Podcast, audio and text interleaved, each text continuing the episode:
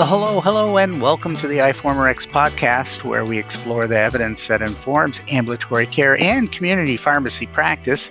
My name is Stuart Haines, and I'm the host of the iForumRx podcast. And thank you for engaging in this professional development activity and using the latest evidence to take care of patients that you serve.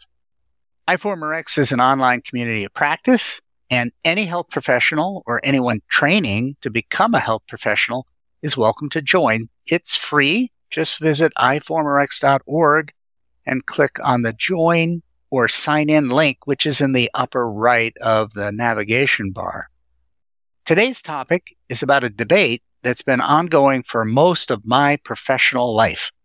We all know that diuretics are a first line treatment for hypertension and are often used in combination with ACE inhibitors or ARBs or calcium channel blockers.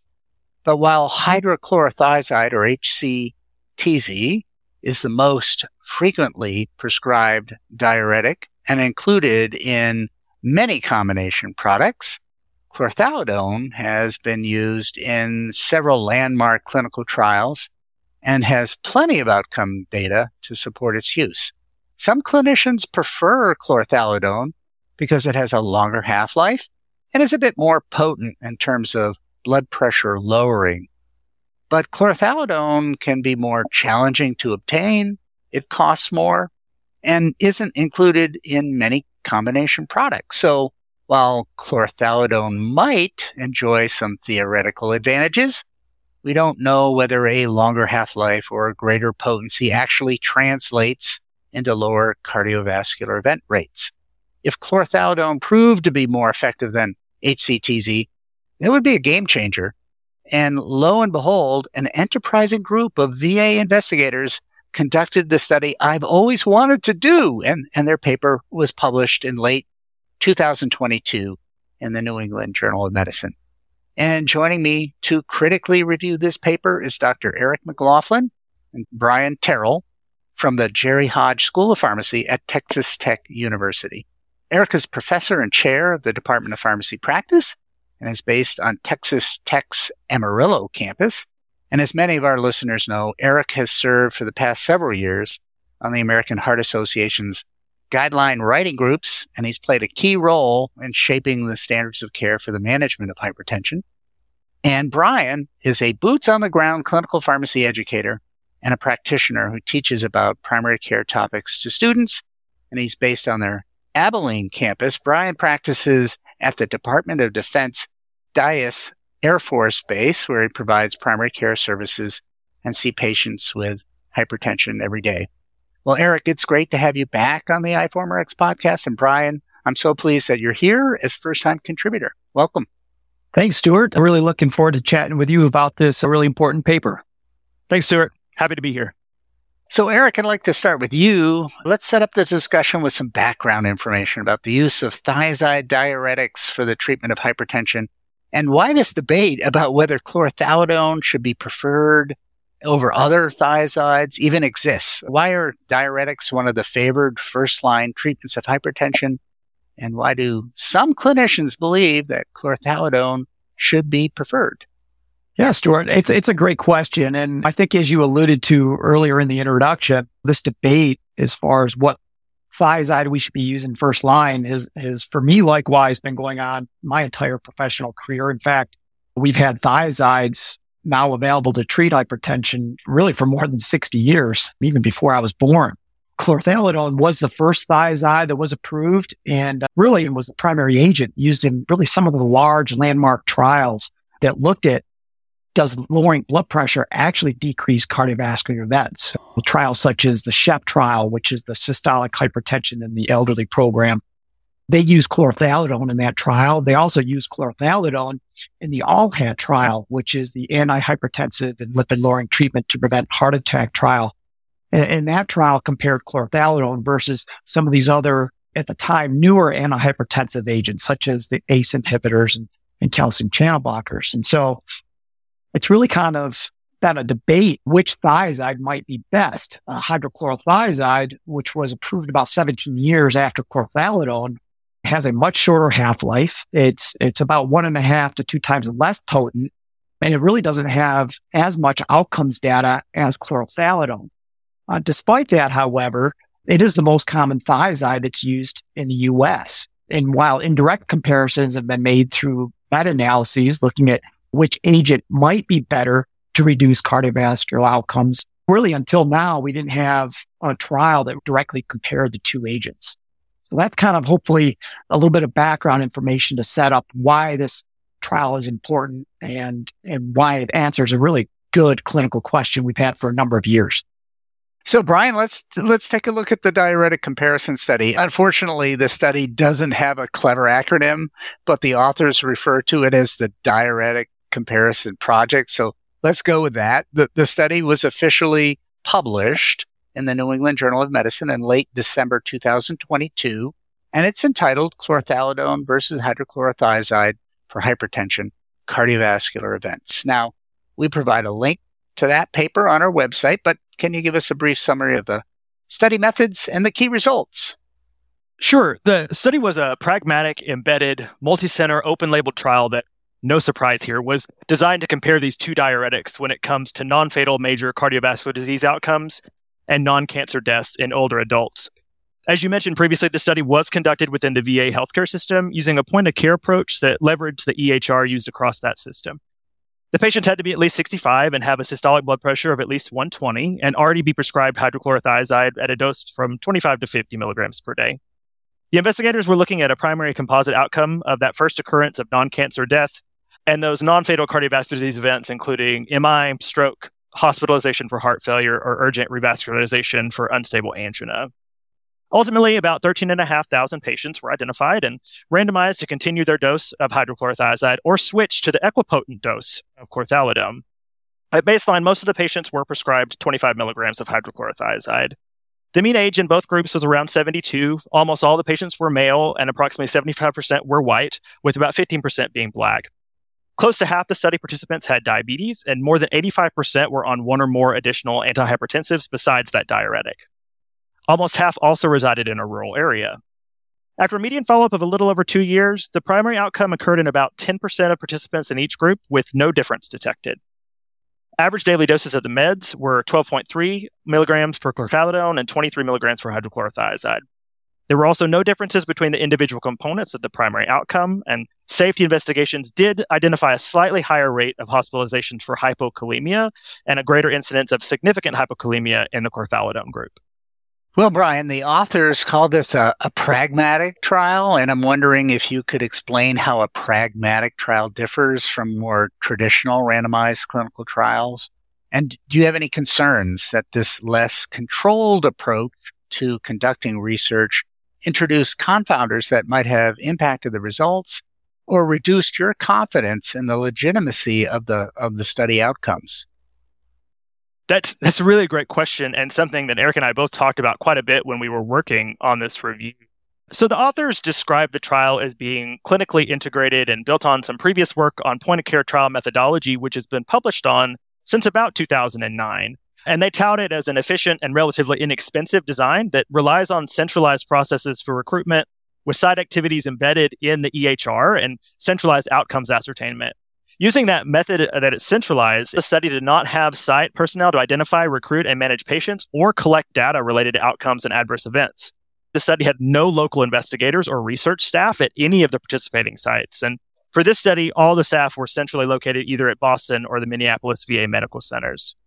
If you were a provider that was participating in this trial, what this would look like is that you would receive a message within the EHR asking you to allow them to contact your patients to enroll in the study. And then if you said yes, the patients received a message or a letter asking for informed consent. And if the patients agreed, it came back to you and you said yes, send it off. It's okay to randomize them. And then after that, the trial activities were considered usual care and there was no clinic visits or data reporting was required. So I think to get back to your question after a little bit further description of what the trial looked like, I think ultimately the big difference comes down to evaluating clinical effectiveness of the two drugs in a real world setting versus evaluating efficacy as is typically done in those classic large randomized controlled trials. So it's known that efficacy trials can sometimes overestimate the effect of an intervention. So these effectiveness trials can be desirable for informing healthcare decisions. Ultimately, this trial design resulted in broadening the generalizability of the results of this study compared to traditional randomized controlled trials. They recruited patients from 49 states, two territories, and the panels of more than 4,000 primary care providers, the majority of which had never been involved in research studies. The generalizability of the study is enhanced as follow up mimics real world conditions, where the primary care provider is entirely in charge of the study medication, unlike most clinical trials where study coordinators enhance compliance of the study drug. So there are, of course, limitations. For this particular trial specifically, they use the VA population. So while I talked about enhanced generalizability in the general term, because it was limited to the VA, there is some limitations for that population. And then also reliance on the electronic health record and claims data and not primary source verification for their outcomes. There is a possibility that patients will discontinue the treatment or switch to a different diuretic over the course of the follow up, but this is in line with the goal of the pragmatic trial to evaluate clinical effectiveness. So essentially, think this is like the next level of intention to treat. So here's the ultimate question How should this data impact practice? Eric, is this data compelling enough to declare these two agents equal in your mind? And do you think these data influence what future guideline recommendations might be? And looking at some of the subgroup analyses, Black patients seem to do better on HCTZ, but patients who had a history of a cardiovascular event like an MI or a stroke seem to do better on chlorthalidone. Should these subgroup findings influence our thinking in any way? Great questions. I think my takeaway from the DCP is there there doesn't appear to be a clinically meaningful difference in cardiovascular event reduction between chlorthalidone and HCTZ, keeping in mind the population. So in older patients with hypertension. And, and I think it was a big surprise to a lot of folks in the hypertension field. That said, though, there are some things to consider. As you mentioned, there was a difference in, in, maybe some subgroup analyses, such as patients with a history of MI or stroke. That did favor chlorthalidone, which was a statistically significant reduction. There was a trend in favor of hydrochlorothiazide in, in black patients, though it wasn't statistically significant. It was close. Also, while hypokalemia was higher with chlorothalidone, patients in that group actually had more frequent lab testing. So I wonder if that could be a reason for that finding. So for folks really concerned about hypokalemia and using chlorothalidone, that maybe not a reason to be too overly concerned. I think some other considerations to think about would also be perhaps the chlorothalidone was maybe too low. The major outcomes trials that I mentioned earlier really used a 25 milligram dose of chlorothalidone. And in this trial, it was half that. I think the average dose was 12.3 milligrams. And keep in mind also that almost everybody, I think 94, 95% of patients at baseline were on hydrochlorothiazide. So we really don't know what would have happened if these were patients newly initiated on thiazide and would we find the same difference? So I think in my view and how to view this study, I think chlorothalidone still obviously has a role in hypertension management, particularly in patients who may have resistant hypertension where it's where it is a more preferred agent and in folks with advanced kidney disease based on results of the CLICK trial, which was the chlorothalidone for hypertension and advanced chronic kidney disease, which did show a, a good benefit with chlorothalidone. I think what is probably the most important thing in my mind to consider is maybe not so much what thiazide you use to, to blood pressure goal, but frankly, to get to goal. If you consider that the baseline systolic blood pressure in this trial was 139 and the final was 136, that tells me that most patients fail to actually get their treatment intensified or clinical inertia, perhaps. In considering the hydrochlorothiazide is the thiazide that is most frequently found in most of the fixed dose combination and the fact that most patients are going to need more than one agent anyway to get blood pressure goals. I think simplicity of drug regimen, improving adherence is probably more likely to have a greater impact on overall hypertension and cardiovascular events than necessarily which thiazide, whether it be HCTZ or chlorothalidone that we use. Well, Brian, Eric, I'm so pleased that you agreed to write this commentary and participate in today's podcast. Now, while HCTZ and chlorothalidone seem to produce similar outcomes when used in, well, typical doses, I'm not sure this study fully addresses the question as to whether chlorothalidone might be better in some patients particularly those who have not achieved their blood pressure goal while taking HCTZ, and perhaps its additional potency and long half-life might be beneficial in some patient populations. Nonetheless, it's, it's hard to argue for the superiority of chlorthalidone based on these data. But tell us what you think. Are you a die-hard chlorthalidone fan, or do you think all of this is much ado about nothing? You can leave a comment about the commentary and the podcast by visiting iforumrx.org.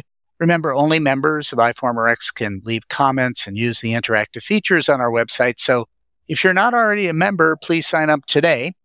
And if you are a board certified ambulatory care pharmacist, you can earn recertification and continuing education credit for listening to this podcast and reading the commentary be sure to check out the Literature Evaluation and Evidence Based Practice series produced by the American Pharmacists Association. And you can learn more by clicking on the link at the bottom of the commentary on our website. And lastly, I'd like to thank all of the students who've signed up to become iForumRx members over the years. I have had students who approach me at national pharmacy meetings and tell me how much they learn from iForumRx and how it's increased their interest in ambulatory care as a, a career path. I believe students are among our best ambassadors, introducing their peers and their preceptors to iForumRx and using iForumRx content to stay current on the latest evidence. We hope iForumRx will continue to be a valuable resource to you if you're a student throughout your career. And if you're a student and would like to get more involved in iForumRx, just send me an email at iForumRx at gmail.com. I'm certain we can find ways to use your time and talent. Until next time, this is Stuart Haines, editor in chief of iForumRx, signing off.